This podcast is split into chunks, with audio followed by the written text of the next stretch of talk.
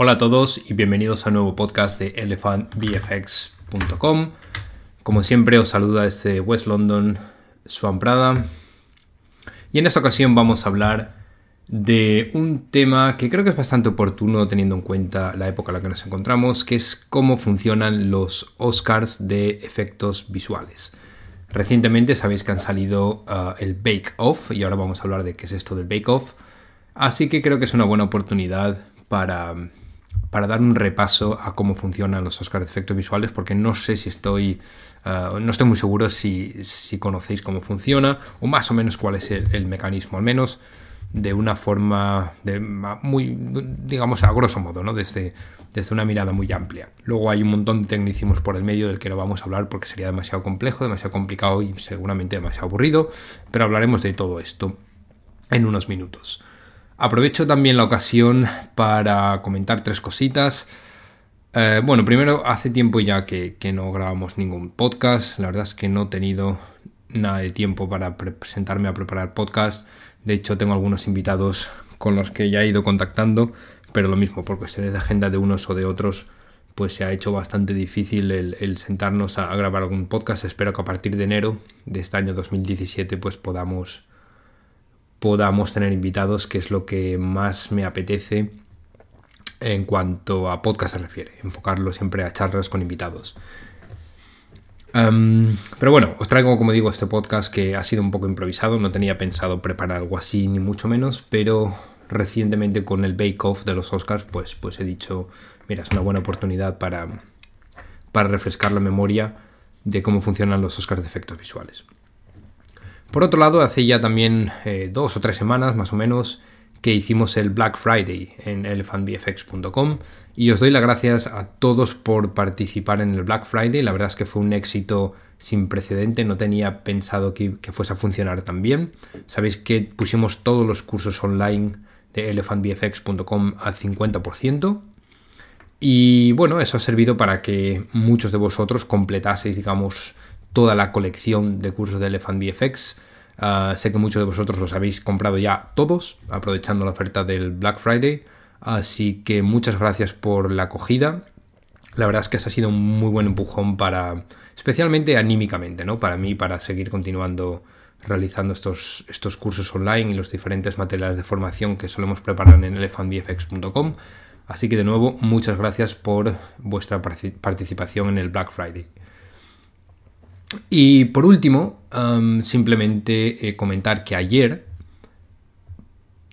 posteé en el, en el eh, hice un post, eh, una entrada del blog en elephantbfx.com barra blog sobre el primer borrador del que será el próximo curso online, que es el Arnold Fast Track.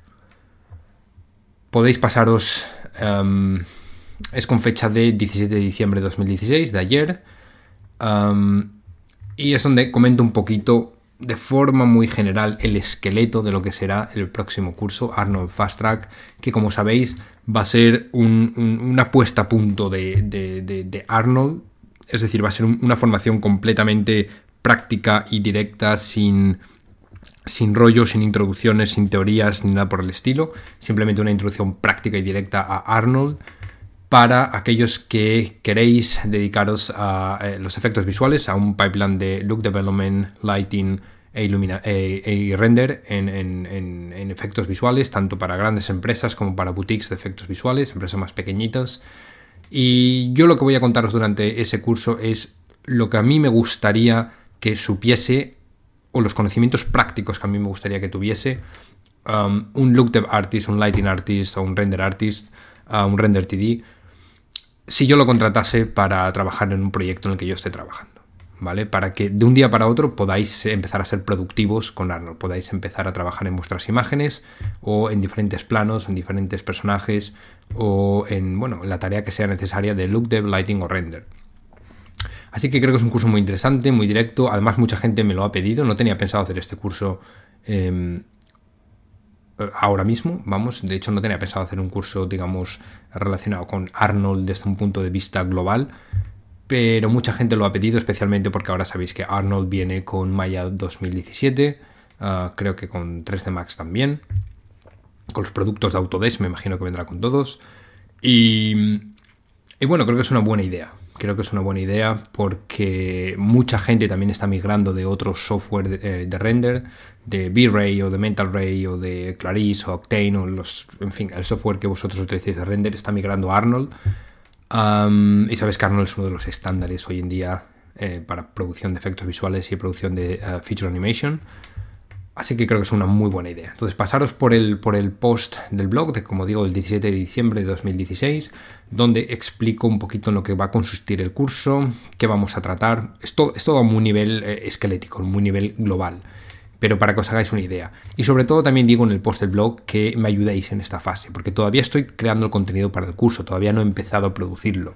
Lo que quiere decir que si tenéis ideas de eh, algunos tópicos que os gustaría ver en el curso y que no veis en la descripción que yo he escrito en el blog, por favor comunicádmelo porque este curso es para vosotros, no es para mí.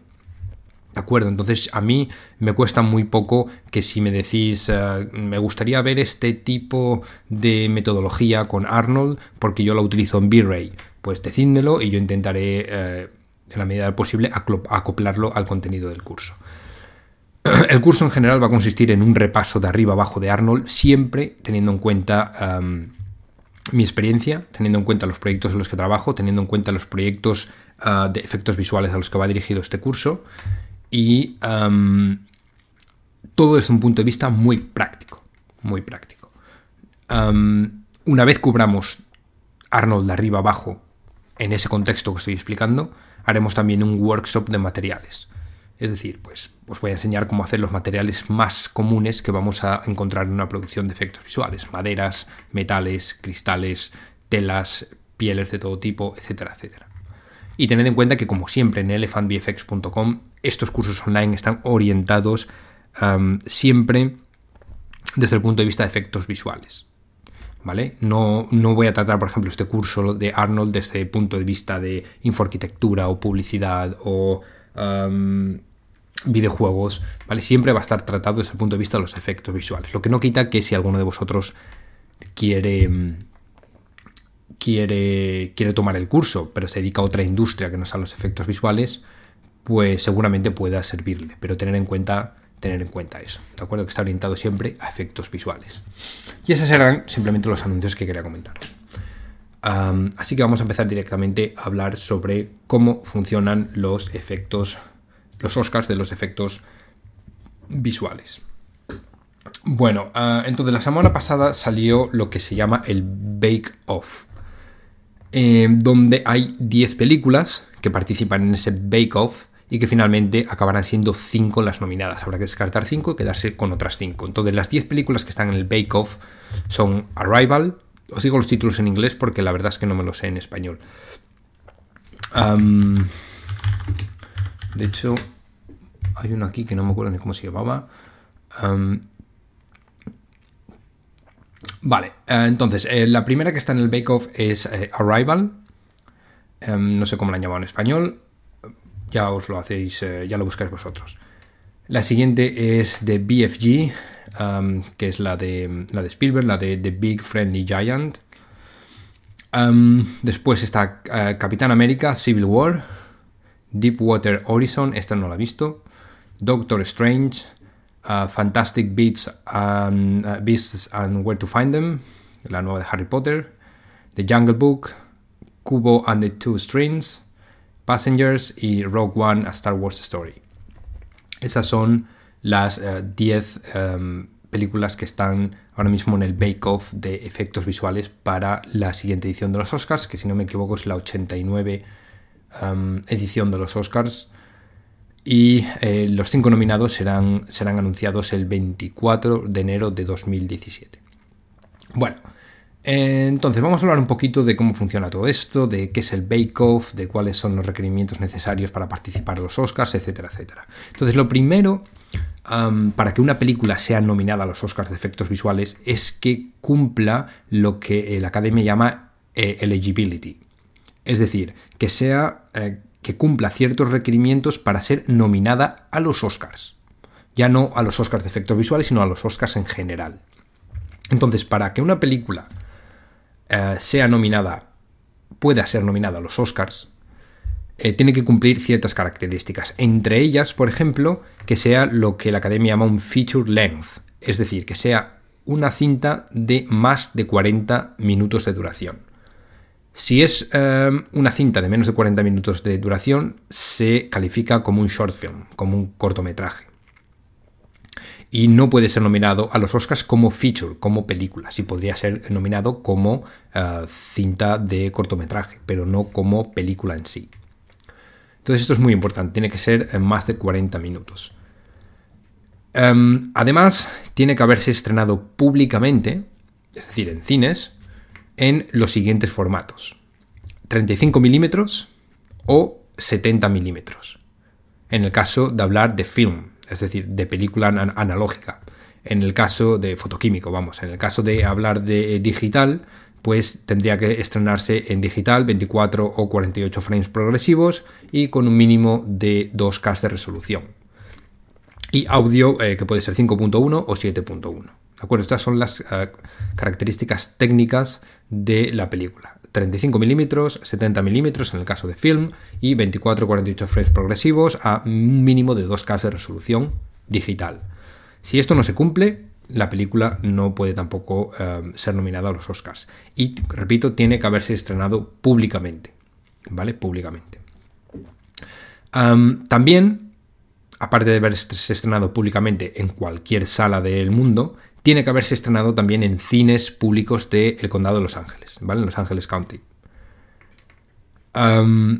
también tiene que exhibirse en diferentes salas, como digo, eh, al menos durante siete días y con al menos tres sesiones diarias. En esos siete días tiene que eh, exhibirse como mínimo tres sesiones diarias y una de ellas obligatoriamente tiene que transcurrir entre 6 de la tarde y 10 de la noche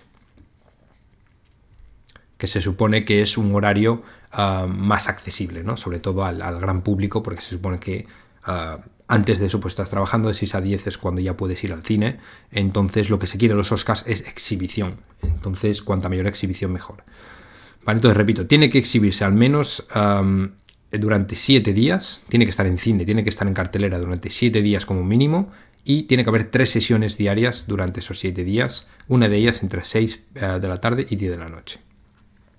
Luego, obligatoriamente, también tiene que ser promocionada la película Vale, y esto creo que, si no me equivoco, ahora mismo tiene que ser promocionada dentro de Los Ángeles County. Pero bueno, tiene que tener una promoción la película, por eso sabéis que hay muchas producciones que se gastan tanto dinero en, o más en promocionar una película que en producir la propia película. Hace poco leí un, artículo que, casi que se ponían los pelos de punta porque decían que la película, la última película de Almodóvar, la de eh, Julieta se llama, Creo que sí. Sí, Julieta, la última película de Almodóvar, creo que había costado como un millón de dólares eh, promocionar la película para que estuviera en los Oscars. Que obviamente eh, no es nada. Pero bueno, ese era el mínimo dinero que se habían gastado. Un millón de dólares para poder promocionar simplemente la película para que entrara en los Oscars. Que al final creo que no ha entrado. Creo que no la han nominado. pero como digo, tiene que haber sido promocionada. y eh, finalmente tiene que haber sido estrenada en las fechas que acontecen a la ceremonia de los Oscars actuales, que en este caso es del 1 de enero al 31 eh, eh, de diciembre de año corrido. ¿De acuerdo? Entonces, todo esto que acabo de decir ahora es lo que hace que una película pueda ser elegida para estar en la nominación de los Oscars. Una película en general, para cualquier, cualquiera de las categorías que optan a los premios de la academia. Después ya cuando pasamos directamente a los Oscars de efectos visuales, pues cada una de las categorías tiene sus propios reglas, normas, requisitos o como queramos llamarlo. bueno, entonces, en la academia de los Oscars existe lo que llaman los branches, ¿no? las ramas. Y cada uno de esos branches, cada una de esas ramas, tiene lo que denominan un Executive Committee o un comité ejecutivo. Entonces, cada uno de esos eh, cada uno de esos comités ejecutivos tiene un chairman, es decir, un presidente del branch, que se encarga ah, de formar el comité, que cada año es diferente. Bueno, o no necesariamente tiene que ser diferente, pero cada año hay que formarlo. Entonces habrá gente que repite, habrá gente que no, ¿vale? Pero repito, entonces en el caso de los, de los efectos visuales existe eh, el VFX branch, la rama de los efectos visuales, que tiene un chairman y ese chairman tiene que formar un comité ejecutivo cada año. Entonces, el chairman del presidente del comité ejecutivo del VFX Branch, de la, rama de los efectos visuales, es Richard Enlund, que seguramente los que, que os dediquéis a los efectos visuales, pues sabéis quién es. Y si no sabéis quién es, pues muy mal, Porque es una de esas personas que, todos debemos de conocer, porque seguramente todos... Eh, hemos aprendido mucho con, su trabajo, ¿no? Entonces, eh, Richard Edlund que seguramente le conocéis eh, por su aportación a especialmente a empresas como Industrial Air Magic. Pero Richard Eldon, que nació en, Fargo, en North Dakota, ¿vale? Que siempre, siempre es un, buen sitio para recordar Fargo, por la gran película de los Cohen. pues Richard Eldon trabajó principalmente pues, en, la saga de Star Wars, las películas originales me refiero, en Battlestar Galactica, Indiana Jones, Poltergeist, otras películas así como muy, muy icónicas como Golpe en la Pequeña China o Ghostbusters, Cazafantasmas, etcétera, etcétera. Creo que ha ganado ya como... No sé cuántos Oscars ha ganado, pero creo que como tres Oscars de efectos visuales, dos, tres Oscars, no, estoy seguro, pero una cosa así. Especialmente, digamos, es muy conocido Richard Eldon por su, por su aportación a los efectos visuales en cuanto a la composición óptica, es decir, cómo componer elementos Ah, de, rodaje y elementos em, generados con efectos especiales antes de que existieran los efectos visuales digitales. ¿Vale? Por ejemplo, cuando hacían en Star Wars todas sus, sus, cromas con pantalla azul, con las naves y miniaturas, etcétera, pues digamos que Richard Eldon fue un pionero en cómo componer eso después con imagen real, porque era composición óptica, no composición digital. Y sobre todo hizo muchísimo trabajo de cinematografía en, Star Wars. ¿Vale? Todo lo que era crear sistemas de cámara. Ah, Richard Eldon fue, por ejemplo, quien, quien inventó o quien, quien se le ocurrió la idea en Star Wars de girar la cámara alrededor de las naves y no las naves alrededor de la cámara, que era lo que normalmente se había hecho en, cualquier, en cualquier otra película que tenía eh, efectos especiales. En fin, que Richard Eldon es, es, pues una de esas personas que más ha contribuido seguramente al desarrollo de los efectos visuales y efectos digitales en la historia. Entonces, hoy por hoy es el chairman eh, del VFX Branch y se encarga de formar el comité ejecutivo cada año. Entonces, este chairman eh, normalmente se elige, bueno, normalmente no, siempre se elige por votación de los diferentes miembros del branch de efectos visuales. Eh, entonces, este chairman, cuando lo eligen, ¿vale? Hay una votación, es elegido. quien se ha elegido como chairman lo es por tres años, ¿vale? Es presidente durante tres años. Y mm, si es elegido tres veces consecutivas, es decir, sería nueve años presidente, ¿vale? Porque digo que cada vez que es elegido es por tres años. Si es elegido tres veces consecutivas, que serían nueve años en total, tiene obligatoriamente que descansar un año. Es decir, después de nueve años como presidente del VFX Branch, te tienes que apartar y se elige a otro. Que será por tres años más. Y después habría otra votación y podría entrar otro o podría no entrar otro. Mm, ¿De acuerdo? Esto es, bueno, para renovar un poquito, digamos, el, pensamiento general del VFX Branch, por así decirlo. Entonces, este chairman, eh, Richard Eldon, eh, en estos momentos, pues, eh, como digo, forma el comité ejecutivo que tiene alrededor de 40 miembros, que como nota es el más grande de toda la academia.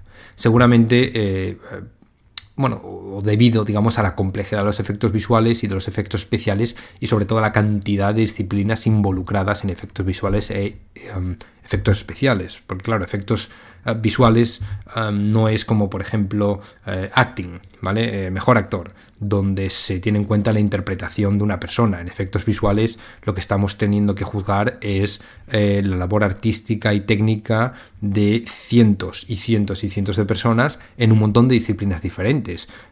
composición, pintura, iluminación, actuación digital, en fin todo lo que va involucrado en los efectos visuales. Por eso seguramente está el, comité ejecutivo del branch de efectos visuales es el más grande de toda la academia. 40 miembros, como digo.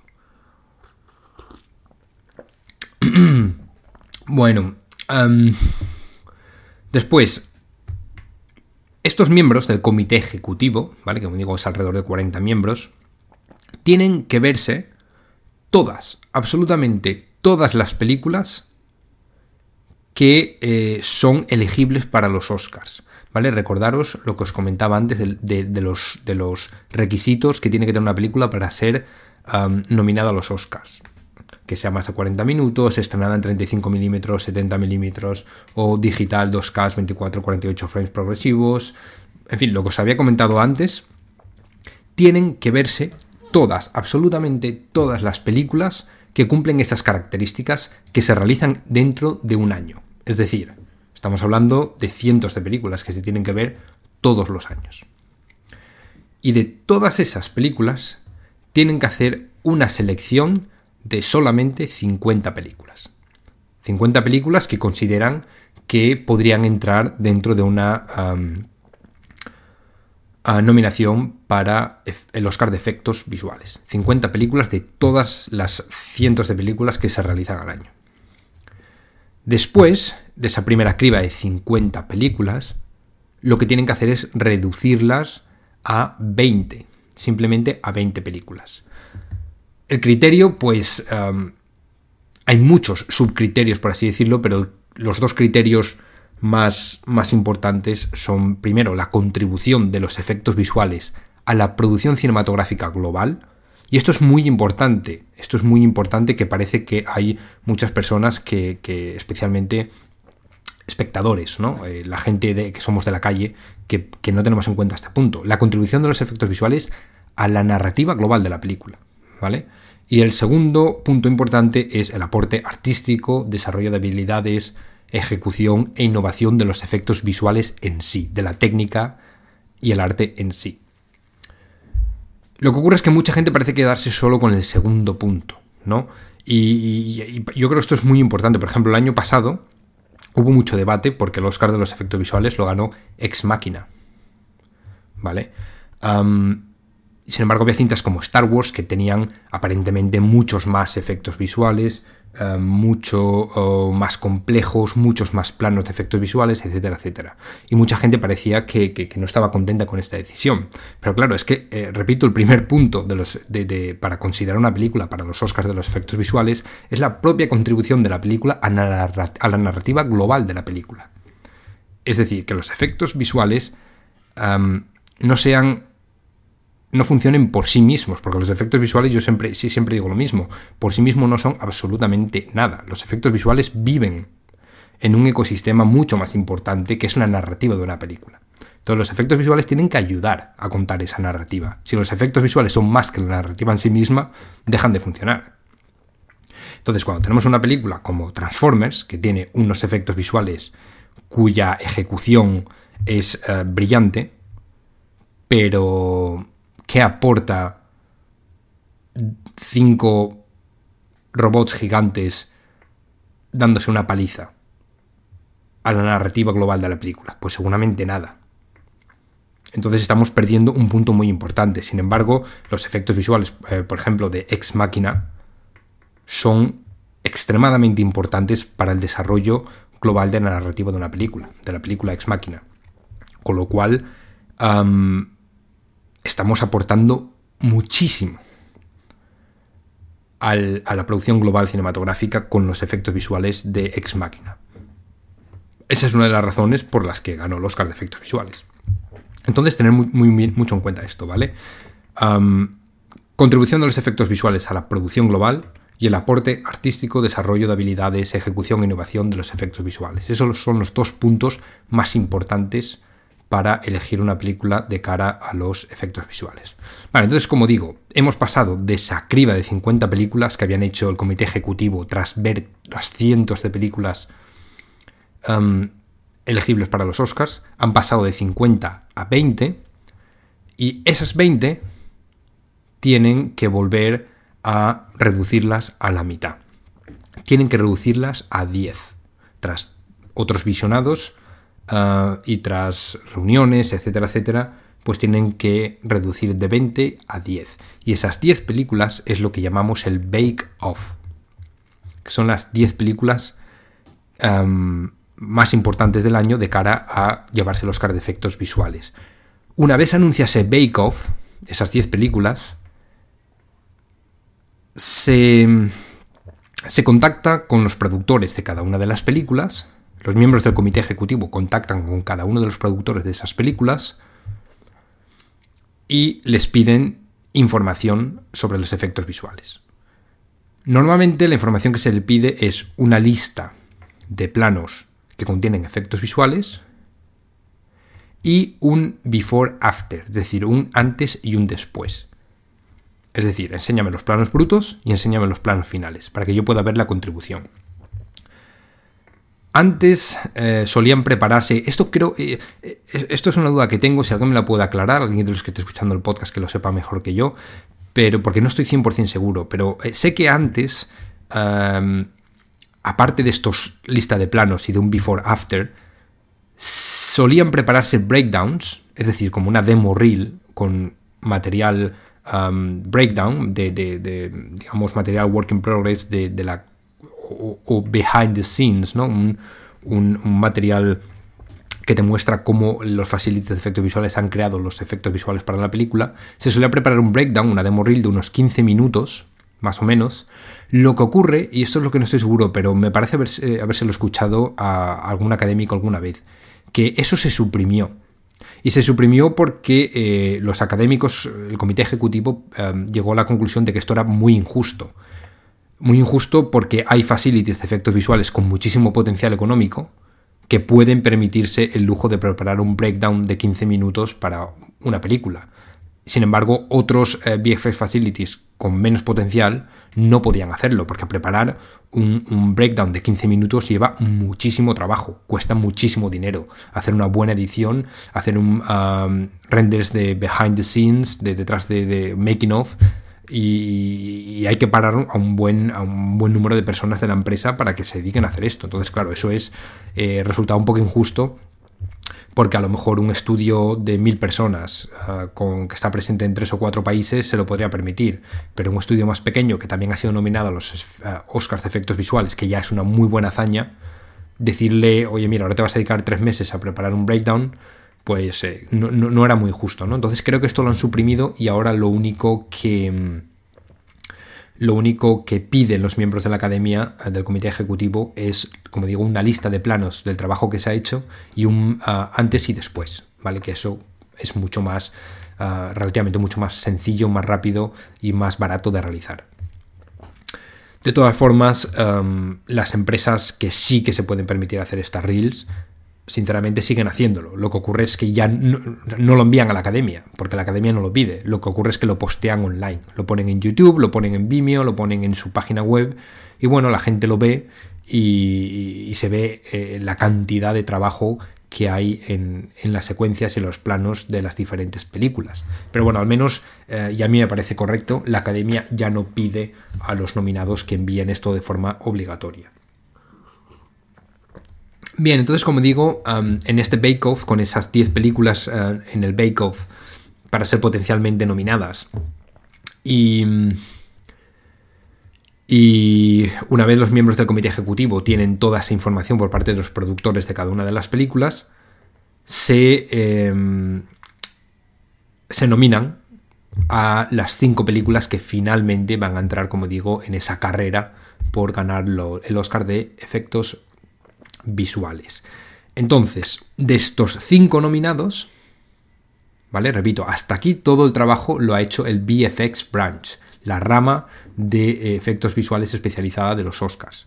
Una vez ya tenemos los cinco nominados, todos los miembros de eh, la academia votan para elegir al ganador.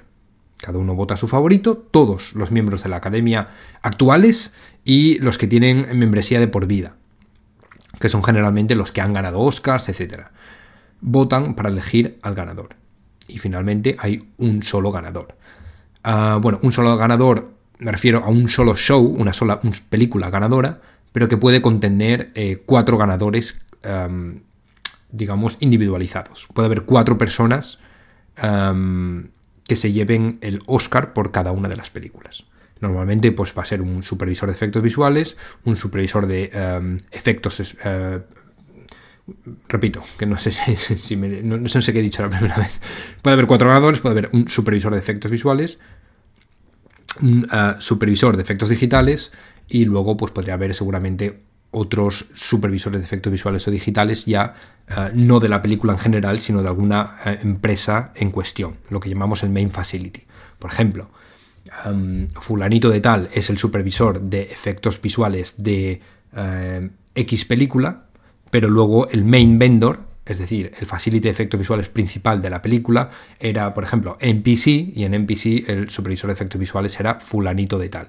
Entonces habría dos supervisores ahí que se están llevando el Oscar. Si además eh, se reparte con una empresa de efectos especiales, porque además de efectos digitales también había muchos efectos especiales, lo que llamamos efectos prácticos, pues también habría otro supervisor ahí que se llevaría el Oscar.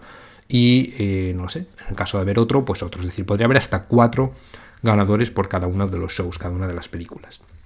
Y este es un poco por resumirlo eh, mucho, porque después, eh, bueno, ya entraríamos en tecnicismos y demás, pero creo que sería muy aburrido y que la verdad tampoco creo que yo lo comprenda bien. Eh, llegaríamos a, bueno, este sería el paso, los pasos, digamos, de, los Oscars de efectos visuales. No sé si tendréis alguna duda con esto, o si ya lo conocíais, o si no teníais ni idea de que esto funcionase así, pero bueno, creo que era una buena, una buena ocasión para, ya que el otro día ha salido el Bake Off, pues para, para recordar un poquito todo esto. No sé cuál es de para vosotros el, proyecto, el show, la película más, em, digamos, que, va a ganar el Oscar o que vosotros pensáis que va a ganarlo. Yo creo, eh, sinceramente, no las he visto todas. Mm, yo creo que, por ejemplo, Arrival tiene unos, tiene unos efectos visuales muy sobrios, pero que funcionan a la perfección. Para mí Arrival es el, ejemplo claro de lo que tienen que ser los efectos visuales. Em, de la misma forma que, lo fue Ex Machina el año pasado. Em, pero creo que principalmente por, por, eso no se lo va a llevar, ¿no? porque ya el año pasado la academia fue un poco flexible, digamos, no, un poco flexible, sino que se salió de lo, de lo puramente técnico para darle mucho más importancia al narrativo y se lo dio a Ex Machina entonces, en mi opinión, Arrival va por el mismo, por el mismo camino, pero como digo, si el año pasado se lo llevó Ex Machina, dudo mucho que este año se lo lleve Arrival. el resto de películas, sinceramente, me parecen un poco más de lo mismo.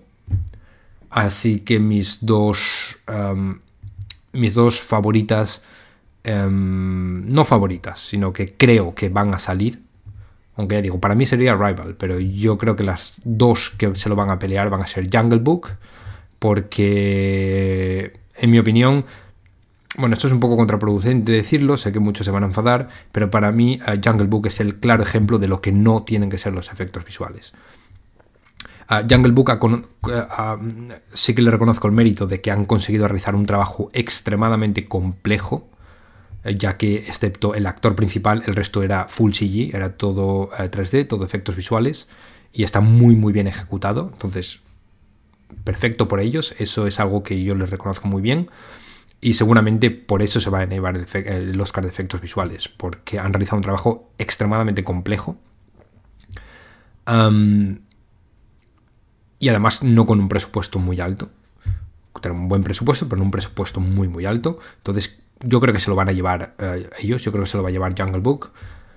pero para mí es el claro ejemplo de lo que no tienen, eh, para lo que no hay que utilizar los efectos visuales. Para mí no tiene ningún sentido crear un animal fotorrealista, crear un oso fotorrealista, un elefante fotorrealista o un tigre fotorrealista y ponerlo a cantar y ponerlo a bailar.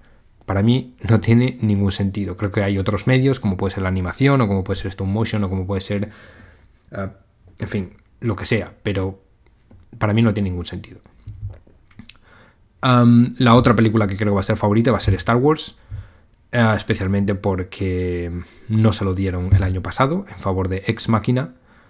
Y eh, me imagino que ya toca darle otro premio a Star Wars, aunque creo que es más de lo mismo.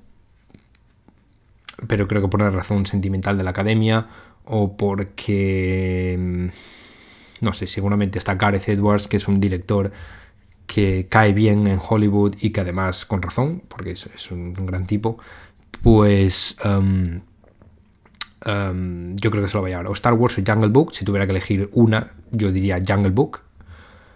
Si tuviera que elegir una yo a nivel personal, elegiría Arrival. Y más o menos esto es eh, lo que quería contaros. Un poco rollo, seguramente, pero quería explicaros cómo funcionan los Oscars de efectos visuales. Lo vamos a dejar por hoy si tenéis alguna pregunta o alguna duda, podéis, por supuesto, contactarme a través del, formulario de contacto de elephantbfx.com. Y estar atentos al blog, que últimamente estamos postando bastante contenido. Estamos postando mucho contenido también dentro del apartado Elephant VFX eh, Pro. Muchas gracias también por pertenecer a ese programa, los suscriptores poco a poco vamos creando contenido de, calidad bastante alta para todos los, todos los suscriptores de Elephant VFX Pro. Así que muchas gracias de nuevo. Primero por visitar elephantbfx.com, comprar los cursos online, pertenecer a, la suscripción Pro, por escuchar el podcast y sobre todo por, bueno, por ayudarnos a seguir creciendo poco a poco en el día a día. Nos vemos en el siguiente post o en el siguiente podcast o en el siguiente artículo. Un saludo a todos y hasta luego.